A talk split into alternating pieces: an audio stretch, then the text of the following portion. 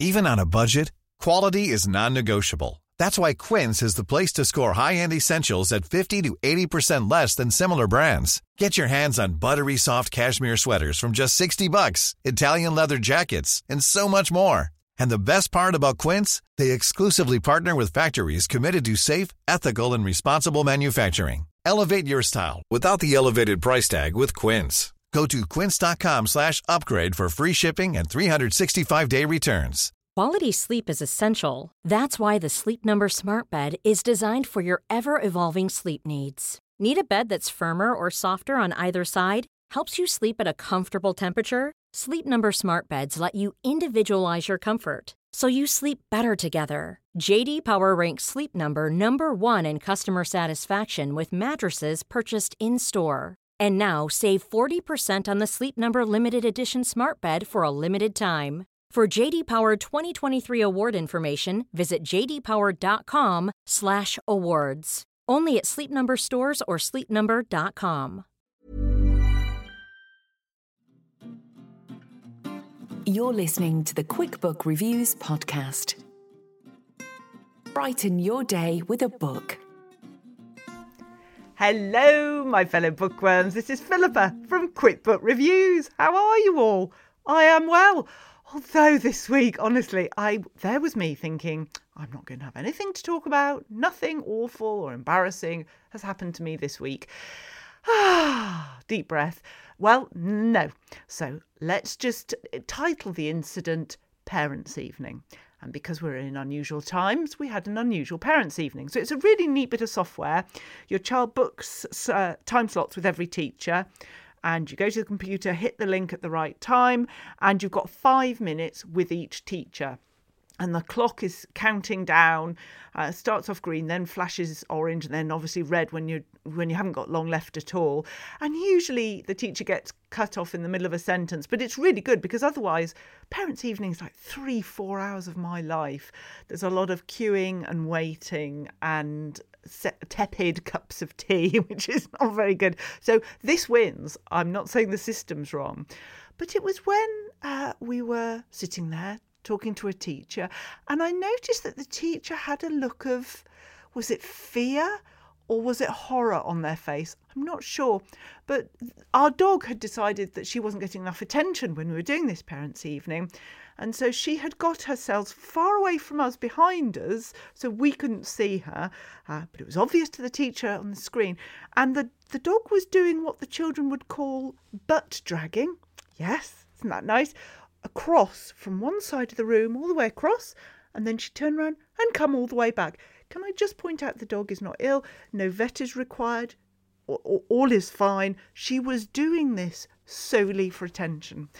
And the teacher was just mesmerized by this vision of uh, of the dog's activity, which was quite horrifying.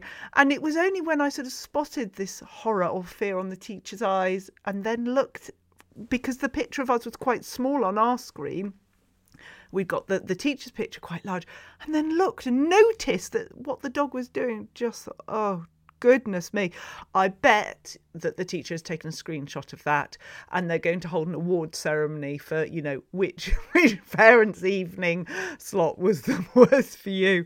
And we're going to be on that list. So that's great. That was uh, that was thrilling. That really was. But anyway, enough about me. And sorry, too much information about the dog. We have got some absolutely amazing books to talk to you about this week. And we've got a book box opening, but I'm going to turn it round. So, to begin with, we're going to talk through the books. Then I'm going to tell you about one particular book. Then we're going to meet the author, hopefully, which will be very exciting indeed. Then I'll waffle on about the other books, some really good ones. And then we'll do the book box opening at the end. So if you find my book box openings somewhat embarrassing, let's say let's face it i certainly do. Um, then you don't need to listen to that bit but you can just focus on the nice book stuff. So there we go. What books i hear you say are we talking about this week? Quite a mixture. So the first one is called take it back by kia abdullah. Uh, then we've got fallen angel by chris brookmyre we've got the the illustrated child by polly crosby. We've got punching the air by Ibi Zoboi and Yusef Salaam. And we've got, now let me just get this right. There we are. Once Upon a River by Diane Setterfield. And we've also got an audiobook, which is by Dawn French, and it's called Because of You. So we we do have a lot to cover, don't we? So let's talk about book number one. I think uh, we need to get into this glorious book and then talk to Kia all about it. So Take It Back is a legal drama, a courtroom drama, you might say, but there is so much more to it than that. Let me read you the blurb. The victim, a 16 year old girl with facial deformities, neglected by an alcoholic mother, who accuses the boys of something unthinkable. The defendants, four handsome teenage boys from hard working immigrant families, all with corroborating stories. Whose side would you take? Zara Khalil, one of London's brightest young legal minds, shattered the expectations placed on her by her family and forged a glittering career at the bar, all before hanging up her barrister's wig to help the victims who needed her most. Victims like Jodie Wolfe. Jodie's own best friend doesn't even believe her claims that their classmates carried out such a crime, but Zara does, and Zara is determined to fight for her. Jodie and Zara become the centre of the most explosive criminal trial of the year, in which ugly divisions within British society are exposed. As everything around Zara begins to unravel, she becomes even more determined to get Jodie the justice she's looking for. But at what price? Uh, I thought this was a really astonishing book. I love legal dramas, but this for me broke new ground. Um, it taught me a lot. I learned a lot about different cultures and the expectations of families and generations. Um, and I just didn't know how it was going to end, which I always like to have in a book. I think authors must hate that, but I thought it was really, really good. Um, so if you're into legal crime thrillers, if you like some gutsy characters and something that's some fresh writing, some fresh ideas and stories, then I think uh, I think you would really enjoy this. But let's talk to Kia and find out a little bit more about this book. So, Kia, thank you so much for joining me today. I really do appreciate you coming on. Thank you so much, Philippa. I've been kind of sequestered away working on the next novel, so I appreciate the the opportunity to have an actual conversation. yes, I know. I know what you mean. It's good. And it's good to be able to see you as well. It's a shame that the podcast is only audio, but it's nice to have that that contact. Now, I mean this this book. I I love legal thrillers. I always have done. Um, but this, I just feel it's such a fresh book. Take it back. Um, it's got a really fresh style of writing, uh, really different. Were you were you always um, having a view that you wanted it to be different, that you wanted to sort of break fresh ice on the legal genre? I think so, yeah, because I I love Jodi Picoult, um, the American mm. writer who often tackles contemporary issues, but in the context of a courtroom drama or a legal thriller. So, mm. while her books aren't, aren't probably classified as legal thrillers, they definitely have a legal element to them. And so, I wanted to write a book like hers that tackles something that is really important, which is a contemporary social issue, but does so in the context of a really interesting thriller that's a page turner. And so it's so heartening for me when people say to me, "Oh, I, you know, I was just expecting a legal thriller, but this is so much more, and yeah. there are so many layers to it." And so that, as as a writer, that's really gratifying for me and um, of course i've i've just read take it back um, but i know that truth be told i've got it here is is out as well. So yes. for somebody that hasn't started reading your books they're lucky because they've got two that they can that they can read straight away. But just focusing on take it back for, for now um, i'll probably have to have you back on when i've read truth truth be told as well.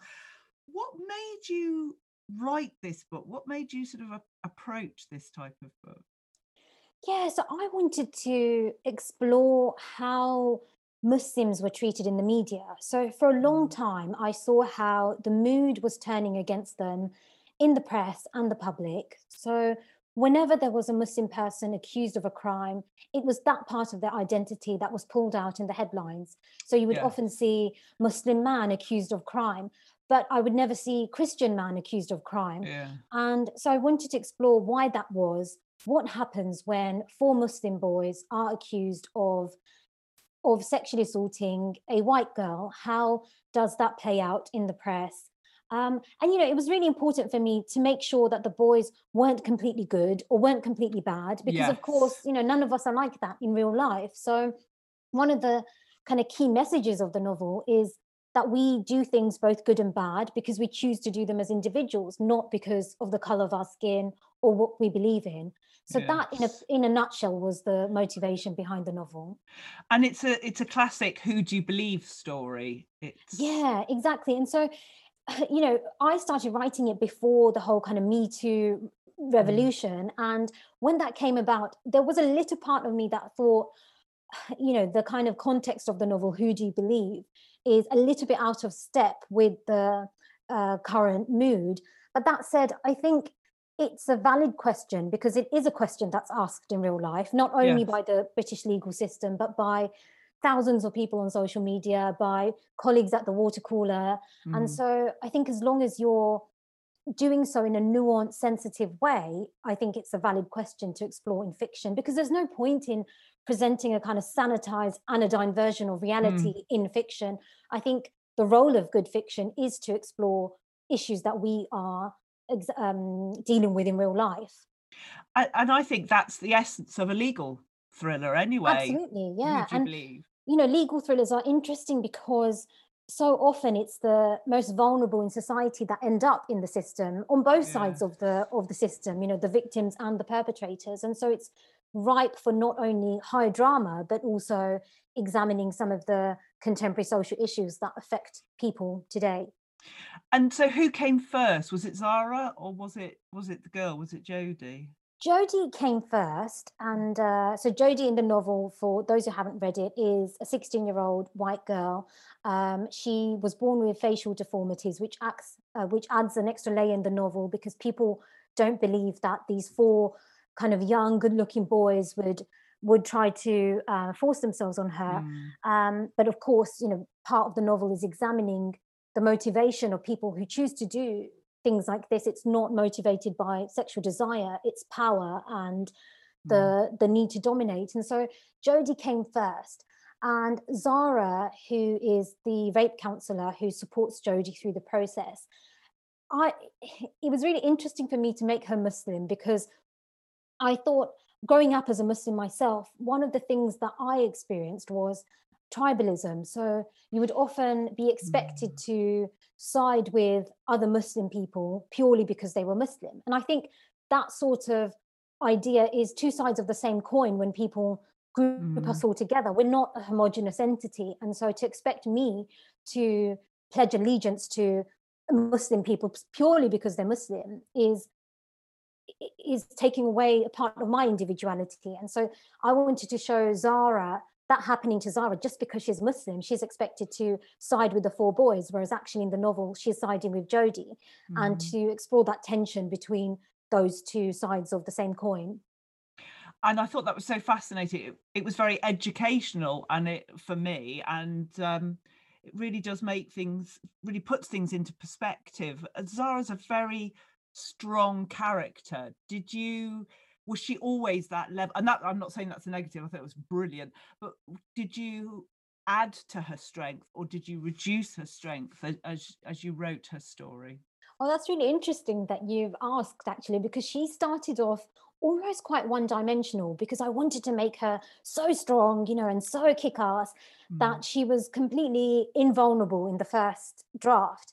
Mm. Um, and then I thought, well, nobody's like that in real life. You know, I know Mm. lots of really powerful women, but you take away their kind of public image and there's vulnerability Mm. beneath that. And so I added elements of vulnerability to her and the scenes in which she's talking to her mother about some of the things that she's faced in the past i think that vulnerability comes through um, and of course the other side of you know being a novelist is you want you want your characters to be likable and even though that's something that i think the onus is more on female characters because they they can they should be strong but not too strong or they should be independent but not too independent so you know Mm. that that was a tricky thing to navigate Yes. But I think, I hope that Zara has kind of struck the right balance. I mean, lots of people have said, you know, we love Zara.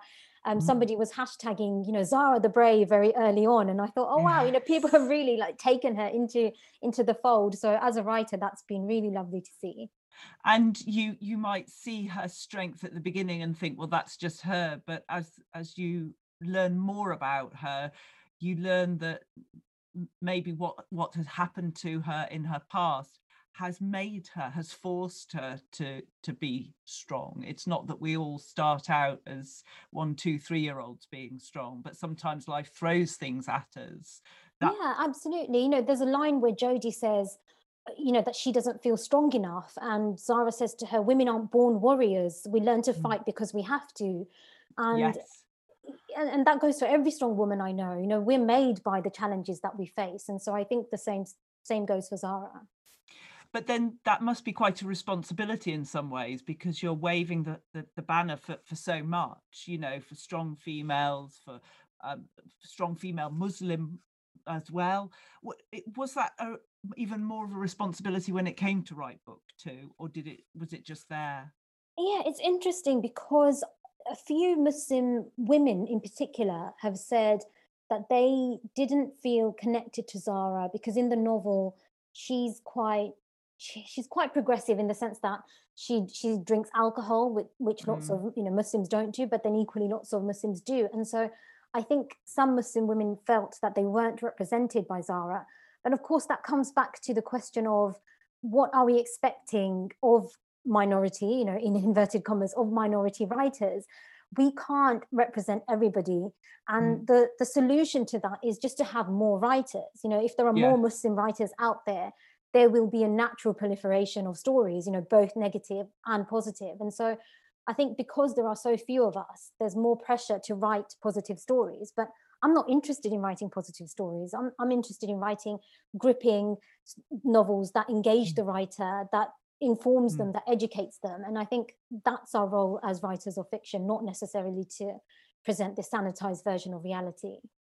But equally, if some said, oh gosh, you know, we couldn't identify with her, I would imagine that you've equally had some response saying, you know, thank you for, for oh, coming yeah. up with someone who's Absolutely. real.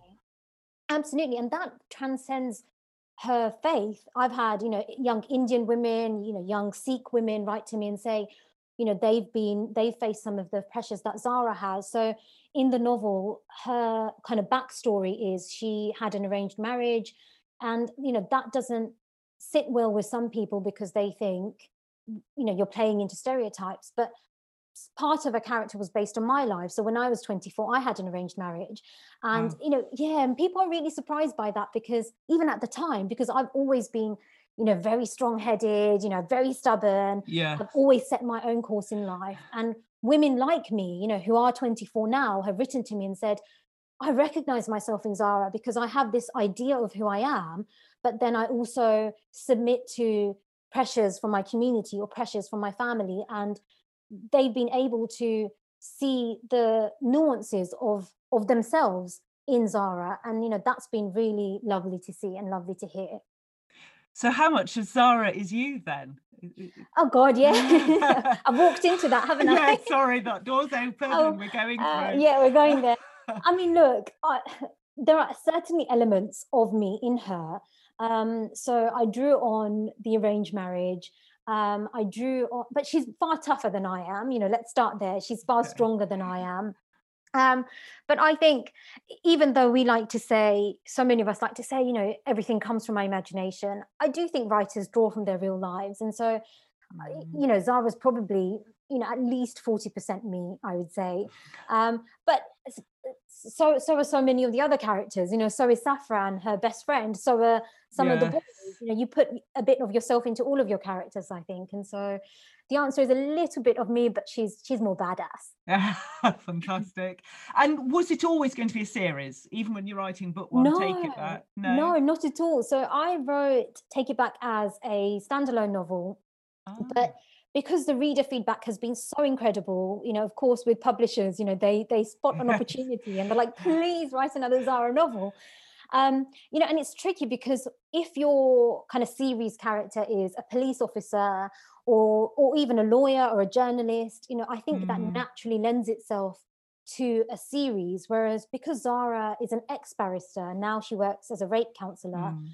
um I- I- you know i think her potential is limited but with truth be told there was still so much uh, material to plumb for me um so in truth be told it it focuses on the kind of extraordinary stigma around male rape um, and we meet a 17 year old boy called cameron who goes to an elite all male boarding school and after a night of drunken revelry has a sexual encounter with a fellow pupil.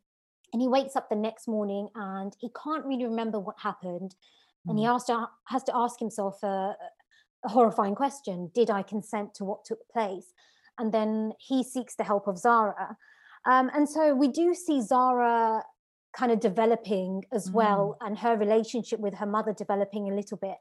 Um, whether there's going to be a third i'm not sure yet. But everybody's always asking me when, when are we going to you know but the third novel that i'm writing at the moment is a standalone but i might come back to zara. Who knows And is the third one still in the legal genre or Yes, Yes. it is. So again, I would say similar to the vein in which Jodi Picoult writes in. So she writes Yeah. kind of contemporary dramas in a courtroom setting. So it fits that mold. Yes. gosh how how interesting can't wait to hear hear more about that one so what's your favorite part of the writing process is it the beginning the blank piece of paper or, is that that the scary part is it the the plotting the editing I think it's probably the editing. So I think the first draft is always hard because you almost forget how to write a novel. You know, you sit down and you're like, I've Mm. done this before, but you know, do I remember how to do it? And I, I saw David Nicholls um, wrote something recently and said, you know, it never gets easier. And I thought, well, that's good to know. Um, So I think that's the scary bit where you're like, can I do this? Can I sustain this idea through 90,000 words? But once that's done, even if they're terrible words, I, I, I enjoy going back and polishing and working on the sentence level.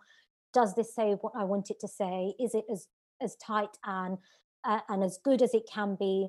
And so, kind of getting into the weeds of the words and and tinkering with them is is the bit that I really enjoy. But also, then once it's done, getting out and meeting readers, which obviously this year hasn't happened, yes but in general, I think meeting readers and going to festivals, that's the bit I also really enjoy. and do you always write in the same place or uh, are you portable so- no, no. Sadly, I'm not portable, which is really silly because in in the other part of my life, I'm a travel writer, and so I run a travel Ah. blog. But even then, I can't I can't write on trains or planes. Uh, I need quiet. I need stillness, and so with fiction, I can only really write it at home, you know, at my desk with my computer. And so, yeah, that's that's tricky. I mean, I don't. Some writers I know will listen to, you know, Swedish death metal or go to a cafe, and you know, every writer's different. But no, I need I need silence. Are you looking to merge the two at some point, the sort of the legal writing and the travel, or is that that's No, I kind of see them. Yeah, I see them as kind of disparate, disparate things that I do, and um, you know, it's tricky because when you come to write fiction, for so many years I'd worked in travel. You know, there's that whole thing about author branding, and so do I mention that I'm a travel writer in my bio? Do I put it in my Twitter bio, and so on? But you know, it's an important part of what I do, so I, you know, it, it is in my Twitter bio. But no, mm. I, I don't think I would I would merge them. Yeah. And can we just talk about the audiobook? Because for some reason I had the audiobook version as well of Take It Back. Well, thank you for buying. I don't know if you got sent them, but thank you, Philip. No, I was supporting you. I don't know how that happened, but anyway, but it was quite good. So I got to read a bit and listen to a, to a bit as, as I I was going around. And I thought the narrators were extraordinary. Oh, aren't they? They were so brilliant. they added you know some narrators make it the process a, a bit painful sometimes for me but these they i thought they were absolutely spot on did they did you choose them did, did were you No, involved in no. So the HarperCollins team just did a brilliant job. I completely Mm. trusted them. They sent me little clips of each actor and said, you know, we see this person doing Jodie, we see this person doing Zara, and you know, uh, they sounded brilliant. And so I said, okay, well, I trust you guys. And then when I listened to the final product, um, so I was listening along as part of a uh, a partnership with Pigeonhole. So they yes. Oh, so you know them. Yes. They're an app. They're kind of like the book club in your pocket. And it was the first audio serialization that they did. And that was so interesting because you were getting kind of real time f- reader feedback, which was terrifying at first, but because everybody knows you're in the book, you know, they, they were just very lovely and, you know, asking lots of questions. And that's when I heard it and I thought, wow, you know, they've just done such an incredible job. And uh, Tanya, the the woman who does Zara, she she's back in Truth Be Told. And so I've had a little bit of interaction with her where she'll ping me and say, how do you pronounce, you know, these Bengali words or, yes. you know, yeah. Sophia's name, for example. But yeah, I mean, I'm blown away. And mm. when people ask me, "Can you do a reading at this festival?" I'm like, "Could I just play out, play out yeah. Tanya?" Sorry, because she was such a brilliant job. But yeah, no, I was absolutely delighted with the audiobook. So my last question, I suppose, is is how you label yourself because with the travel blog, that that's more as a writer, and the books an author. So if someone stops you if it's a party or whatever, and they say, "What do you do?" what which one is your answer well the easy thing is i just say i'm a writer but then obviously the follow-up question is always oh what do you write and then i mm. i usually mm. say i write novels and then i also run my own travel blog right um, so combine the two yeah then, yeah so that's how i kind of explain what i do but uh, you know writing is something that i've always wanted to do you know ever since i was i don't know seven years old and and realized that it's a thing that you could do and uh, so it's tricky because they are very different arts. You know, fiction is, especially before you have a book deal, fiction is very much a leap of faith because mm. you have to, as I said, sustain an idea over 90,000 words. And mm. is, you know, is anybody going to actually want to read those words? Whereas nonfiction, certainly travel, is far easier. You know, you sit down and, and it's maybe a thousand words and the mm. it's almost instant gratification because you press pub- uh, publish and it's up you know and you're getting reader feedback and so they're very different disciplines but i love them both oh, that's wonderful. Well, Kia, thank you so much for joining me today. I really appreciate it. Thank you so much, Philippa. This has been really fun. Take care. Well, I thought that was fascinating just to hear more about the characters, how they got started in Kia's mind, um, the sort of the ramifications of what's going on in the UK, and at the heart of it, it really is a, a case of who do you believe? Who do you believe is telling the truth? Um, and the book certainly delivers for me. Um, but let, let's get on to the, the next lot of books. I need to talk to you about this one's quite interesting because it's a bit of a story, but let, let me tell you what the book is and read the blurb first. It's by Chris Brookmyre and it's called Fallen Angel. The blurb is this One family, two holidays, one devastating secret. To new nanny Amanda, the Temple family seems to have it all the former actress, the famous professor, their three successful grown up children. But, like any family, beneath the smiles and hugs there lurks far darker emotions.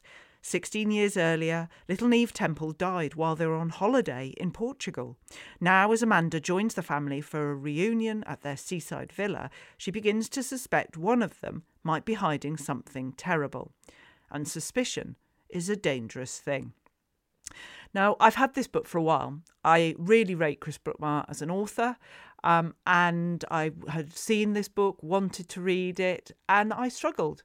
I kept re when when I say kept, I reread the beginning two or three times and just couldn't get into it and put it on one side. And I don't know why, but I just picked it up recently and I'm so so glad I did.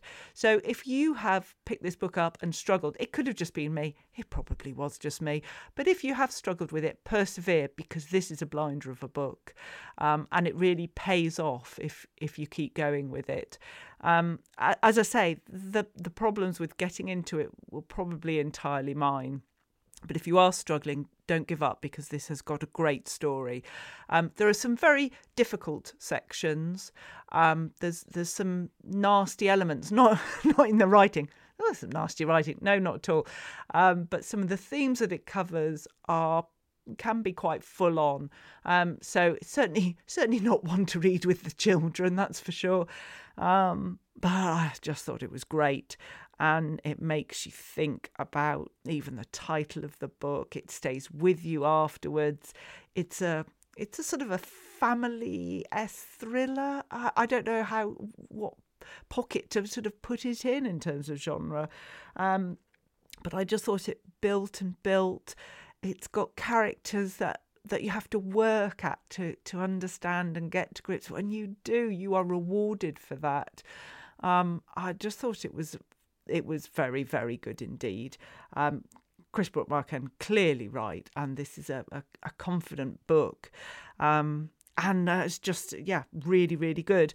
I did hear a little bit on audiobook as well because I was interested in how that would work.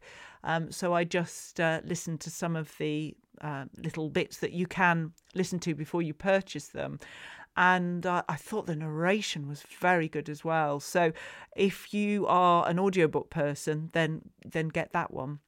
But equally, if you're not an audiobook person, gosh, I am waffling today, aren't I? And I've had a coffee. So that's how bad the situation is. I've not had a chocolate biscuit. Maybe that's what I need to do. Anyway, um, focus, Philippa. Yes, it's a it's a cracker of a book. Um, whether you read the book, the paperback, the audio, listen to the audio book, you will be rewarded. It's a good book. So there we go. That's a that's another one. So so far we've had Take It Back by Kia Abdullah and now Fallen Angel by Chris Brookmyre. Two really good ones. And now we come on to another good book. Um, and a very different one, The Illustrated Child by Polly Crosby. This is not a book that I would have picked up myself. Um, someone said, What about this book? And then I looked at it and said, Well, yes, okay, that sounds intriguing. Let me have a read of it. Wow. Wowzers, wowzers, wowzers. It's great. It's different.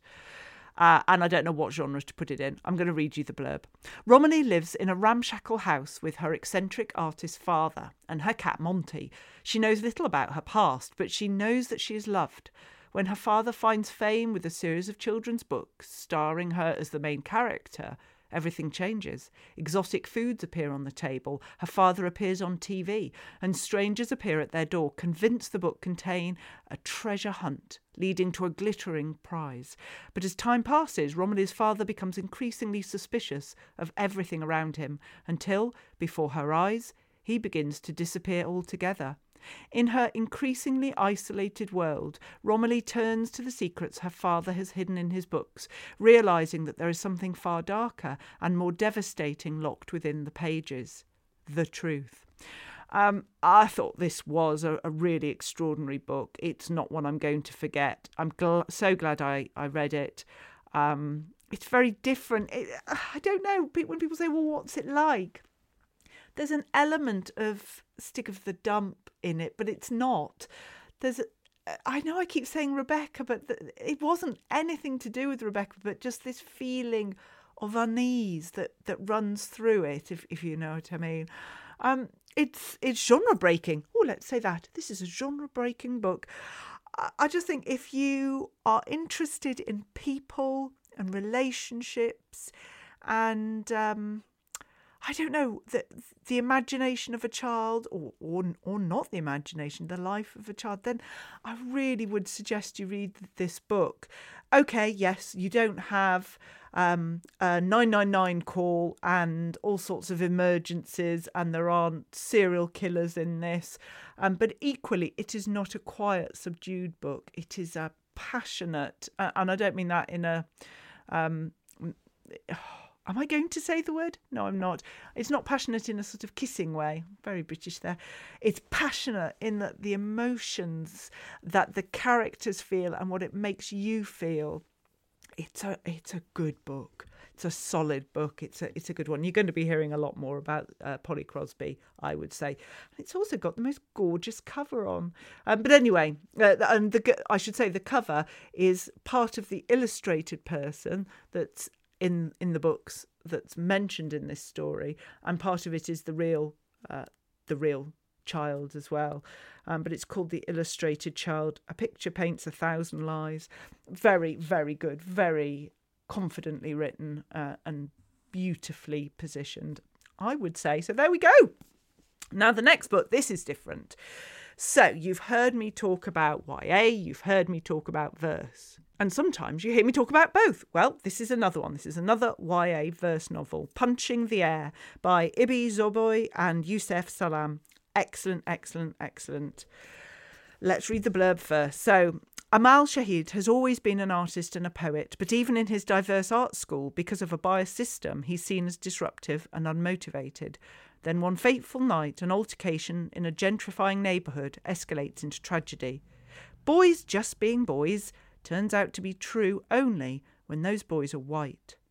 Suddenly, at just 16 years old, Amal is convicted of a crime he didn't commit and sent to prison. Despair and rage almost sink him until he turns to the refuge of his words, his art. This never should have been his story, but can he change it? Um, I thought it was beautifully written. Um, it, again, it's another memorable one. You really feel that sense of anguish and isolation um, when when he's locked up in prison, and it it's not a book that resolves everything. It's not a book that is like, oh, it starts here and it works its way through, and the end is all sweetness and light Disney ending. It's a true, you know, it's a true book, as in it it feels very real, and you really find yourselves aligned with the character, the main character, um, Amal, and just his his questions about himself and who he is, how he got there, and and what lies ahead. And I'm not going to give anything away about that. But um, and it it makes you think about the legal system and the implications of those in jail and. Uh, I yes, it, it raises a whole lot of questions, but it's great. So, um, if you haven't read any YA verse novels before, then this I do I wouldn't read this one first. I would save this one for a bit later on. So start with Sarah Crossan, I would say, um, like Moonrise and One. Um, try Run Rebel that's a really really good book. In fact, read that one next. This is me telling you what to do. So. But read one and Moonrise first, then Run Rebel, and then read this one. I would say in that in that order. Um, and also Black Flamingo, that's another great one. All very different. Um, but I love the use of verse and, and don't think, oh my goodness, it's a poem, I can't read it. Just have a look, um, borrow somebody's book or uh, download it or go into a bookshop and just have a look for yourself. And I think you would be really positively surprised by how easy it is to read these and how verse actually makes it makes it better because it cuts out some of the words that we just don't need. Um, so if you're somebody who says, "Oh, that book was too descriptive for me," or it was just too much, too heavy, then I think this is is much easier to consume um, and and really good. And one, you know, if you've got teenagers, I think they need to read this book. I will certainly be um, talking to my children about this book and, and wanting them to read it as as they as they get a bit older. So I thought it was yeah really really good. Um, so there we go, punching the air, Abs- absolutely sensational. Um, a book that doesn't give you all the answers, but it gives you a lot of questions. Um, and I thought I thought that was really good. Um, so now another book, Once Upon a River by Diane Setterfield. Okay, I'm going to be honest here. I couldn't even give this a mark out of 10. Um, I read it because it was a book club choice, and I think this whole episode is going to be about me trying to read books again and again and not getting into them. This one I haven't succeeded with. I've tried four times, five times to get into it. I think it's sort of like a, it's a gothic historical thrillerish. That's the sort of genre I'd give it. Um, and I struggled with it. I think gothic books are not my cup of tea, just as I think high fantasy or very full on um, historical books aren't. But then you never know because something can come out of the mould and, and just grab you. So I'm never going to shut myself off from trying those those uh, particular type of books. But this one just failed. Um, and it was interesting. Quite a few of us didn't really enjoy it. And yet, the day after we had our book club meeting, I had a message from someone saying, "Oh, um, can you recommend us some new books for, for our book club?" And I said, "Yeah, of course. What sort of things have you reviewed and and really enjoyed?" And she said, "Oh, well, our favourites are Diane Setterfield's. That's our absolute favourite." Uh, any books by her. And I thought, oh gosh, yeah, it just shows. And the reviews um, on different uh, book review sites for Once Upon a River are very good, very strong. So it's not for for me to. This is not a bad book. It, uh, in a way, I'm I'm the bad I'm the bad reader. I just couldn't get into it. Maybe it wasn't visual enough, but or maybe maybe I had prejudged it and thought I'm not going to enjoy this book. And I think actually that might have happened. But okay, let's read you the blurb, and then it might be something that sparks a light for you. And then please read and please let me know. It was the longest night of the year when the strangest of things happened. In an ancient inn on the Thames, the regulars are entertaining themselves by telling stories when the door bursts open and in steps an injured stranger. In his arms is the drowned corpse of a child. Hours later, the dead girl stirs, takes a breath, and returns to life. Is it a miracle? Is it magic? And who does the little girl belong to? An exquisitely crafted, multi layered mystery brimming with storytelling and the urgent scientific curiosity of the Darwinian age, Once Upon a River, is a richly atmospheric, is as richly atmospheric as Setterfield's bestseller, The Thirteenth Tale. I I wish I had loved this book, and as I say, I hold my hands up. It is not the author; it is me. Um, and if you're into sort of gothic books, if you're into ones um, that that have an element of sort of suspicion and, and you want to know what's going to happen, but where you have to work quite hard at it, then really this could be one for you. And based on the very high reviews that it gets, it, it clearly does um, tick a lot of boxes for a lot of people. So I'm sorry I didn't read it. Don't let it put you off. Try it and please let me know what you think. Please let me know. So the last book I'm going to talk to you about is Because of You by Dawn French. So here's the blurb Tick tock, tick tock, tick tock, midnight. The old millennium turns into the new. In the same hospital, two very different women give birth to two very similar daughters. Hope leaves with a beautiful baby girl, Anna leaves with empty arms. Seventeen years later, the gods who keep watch over broken hearted mothers wreak mighty revenge, and the truth starts rolling, terrible and deep, toward them all. The power of mother love will be tested to its limits, perhaps beyond. Now, when I started listening to this, well, first of all, I love the sound of Dawn French's voice and she narrates the audiobooks. That was wonderful. And as it started, I thought, oh, yes, this is very nice. Um, and I thought that that was all that this book was going to be just nice. It was a nice read. Um, but there is there is more to this, and who knew that I would be sitting listening to the ending of the book at the traffic lights, sobbing my eyes out. So that was quite embarrassing. But hey, it just shows that the book caught me by surprise um, and gave me a lot more than than I had thought about it. If you if you like sort of uplift books, books that are uplifting, yes, okay, I cried, but it's there's a lot of joy in this book. There's a lot of um, characterization. There's a there's a lot of love in the book. Um, yes, again, no serial killers, nothing like that. It is in essence a gentle book but don't let that um, give you the wrong impression. This this book pulls some punches, um, and uh, I just yeah, I just thought it was it was good. Um, so don't don't judge it. And I have to say, the cover I thought was lovely. The picture of this this person on the front was just lovely. Anyway, um, I would really recommend it if it sounds like your sort of thing. If it doesn't, that's absolutely fine. But um, I thought it was really good confident end to the book.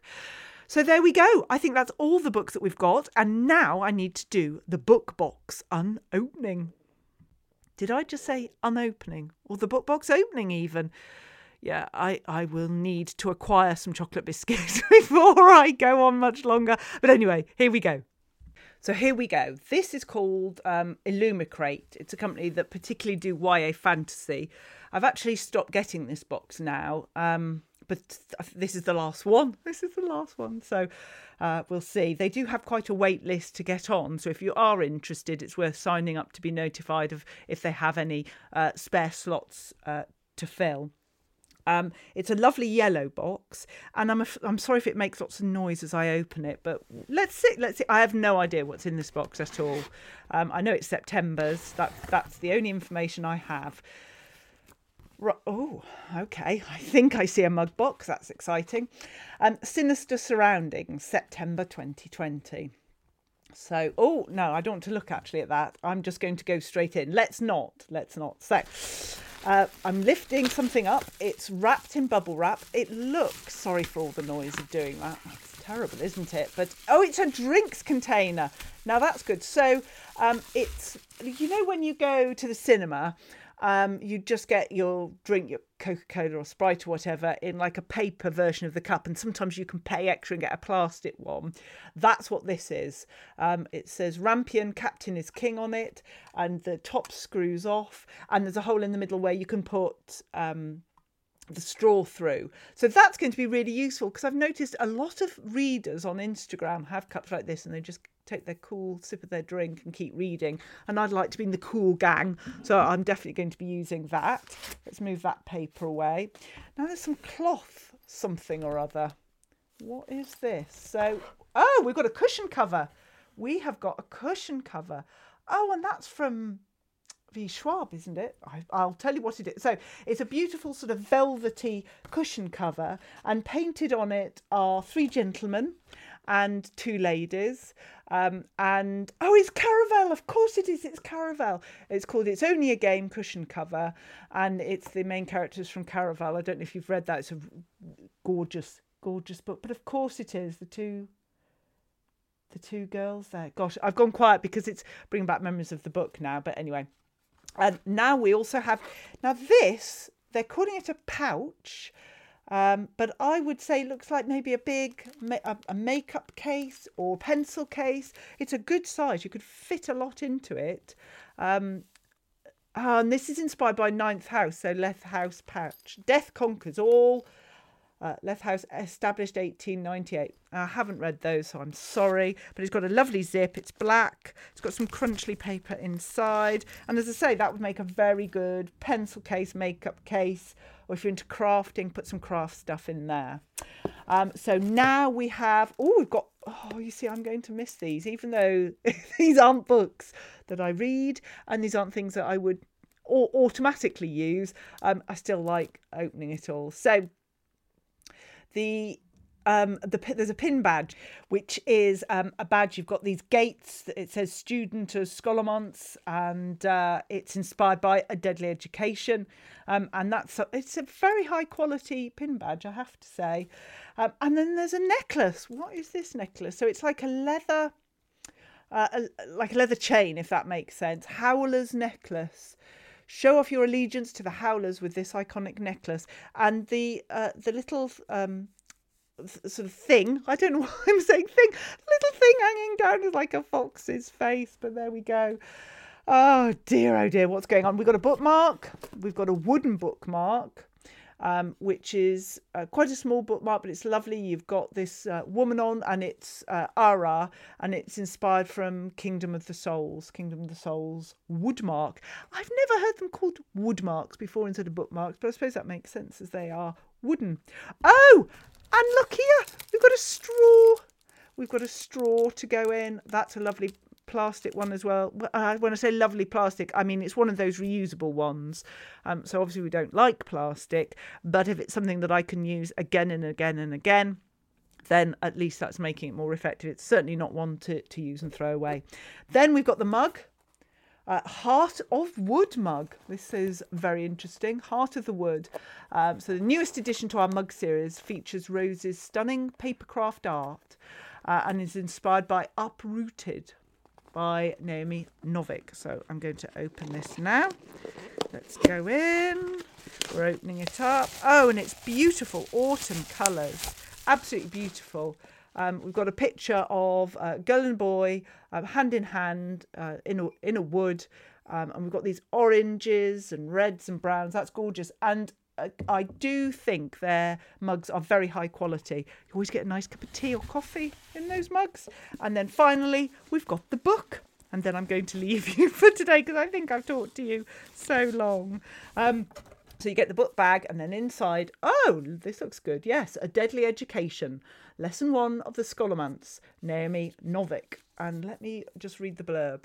From the New York Times bestselling author of Uprooted and Spinning Silver comes the story of an unwilling dark sorceress who is destined to rewrite the rules of magic. Enter a school of magic unlike you have ever encountered. There are no teachers, no holidays, friendships are purely strategic, and the odds of survival are never equal. Once you're inside, there are only two ways out you graduate or you die. El Higgins is uniquely prepared for the school's many dangers. She may be without allies, but she possesses a dark power strong enough to level mountains and wipe out untold millions, never mind easily destroying the countless monsters that prowl the school. Except she might accidentally kill all the other students too, so El is trying her hardest not to use it. That is, unless she has no other choice. With flawless mastery, Naomi Novik creates a heroine for the ages, a character so sharply realised and so richly nuanced that she will live on in the hearts and minds for generations to come. And inside the book is this amazing picture, this cross section of the school. It just, yeah, that looks wonderful actually. I might have to read that one. So, um, that is the Illumicrate book box, and in it we had the Heart of Wood mug, a Howler's necklace, It's Only a Game cushion cover, Leaf House pouch, Kingdom of Souls woodmark, let's not forget a woodmark, and the book A Deadly Education, and of course the uh, collector's pin as well so that's very good. It's a shame that I finished getting those boxes, but uh, let me just put it over there. So we've covered a lot. You you've stayed with me throughout, and so you get a badge for that definitely. Um, we've covered a lot of books, but you are going to expect me to say this. We have got some brilliant books coming next week and something quite different. So I can't wait for next week. But uh, you look after yourselves, and I'll see you again very soon. Take care now. Bye bye. You've been listening to the Quick Book Reviews podcast. That's enough books, said no one, ever. See you again soon.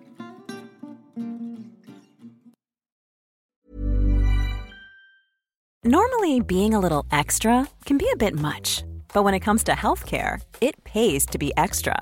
And United Healthcare makes it easy with Health Protector Guard fixed indemnity insurance plans. Underwritten by Golden Rule Insurance Company, they supplement your primary plan, helping you manage out of pocket costs without the usual requirements and restrictions like deductibles and enrollment periods. So when it comes to covering your medical bills, you can feel good about being a little extra. Visit uh1.com to find the Health Protector Guard plan for you. Imagine the softest sheets you've ever felt. Now imagine them getting even softer over time. That's what you'll feel with Boll and Branch's organic cotton sheets. In a recent customer survey, 96% replied that Bowl and Branch sheets get softer with every wash. Start getting your best night's sleep in these sheets that get softer and softer for years to come. Try their sheets with a 30-night guarantee. Plus, get 15% off your first order at bollandbranch.com. Code BUTTERY. Exclusions apply. See site for details. Even when we're on a budget, we still deserve nice things. Quince is a place to scoop up stunning high-end goods for 50 to 80% less than similar brands. They have buttery soft cashmere sweaters starting at $50, luxurious Italian leather bags, and so much more. Plus, Quince only works with factories that use safe, ethical, and responsible manufacturing. Get the high-end goods you'll love without the high price tag with Quince. Go to quince.com/style for free shipping and 365-day returns.